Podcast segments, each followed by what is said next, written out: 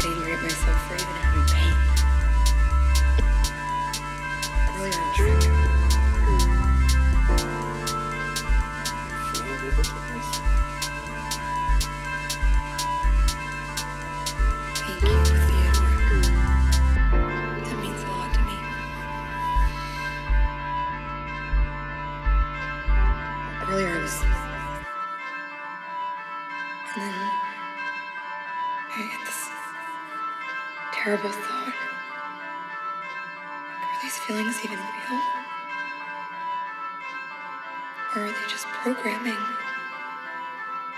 dear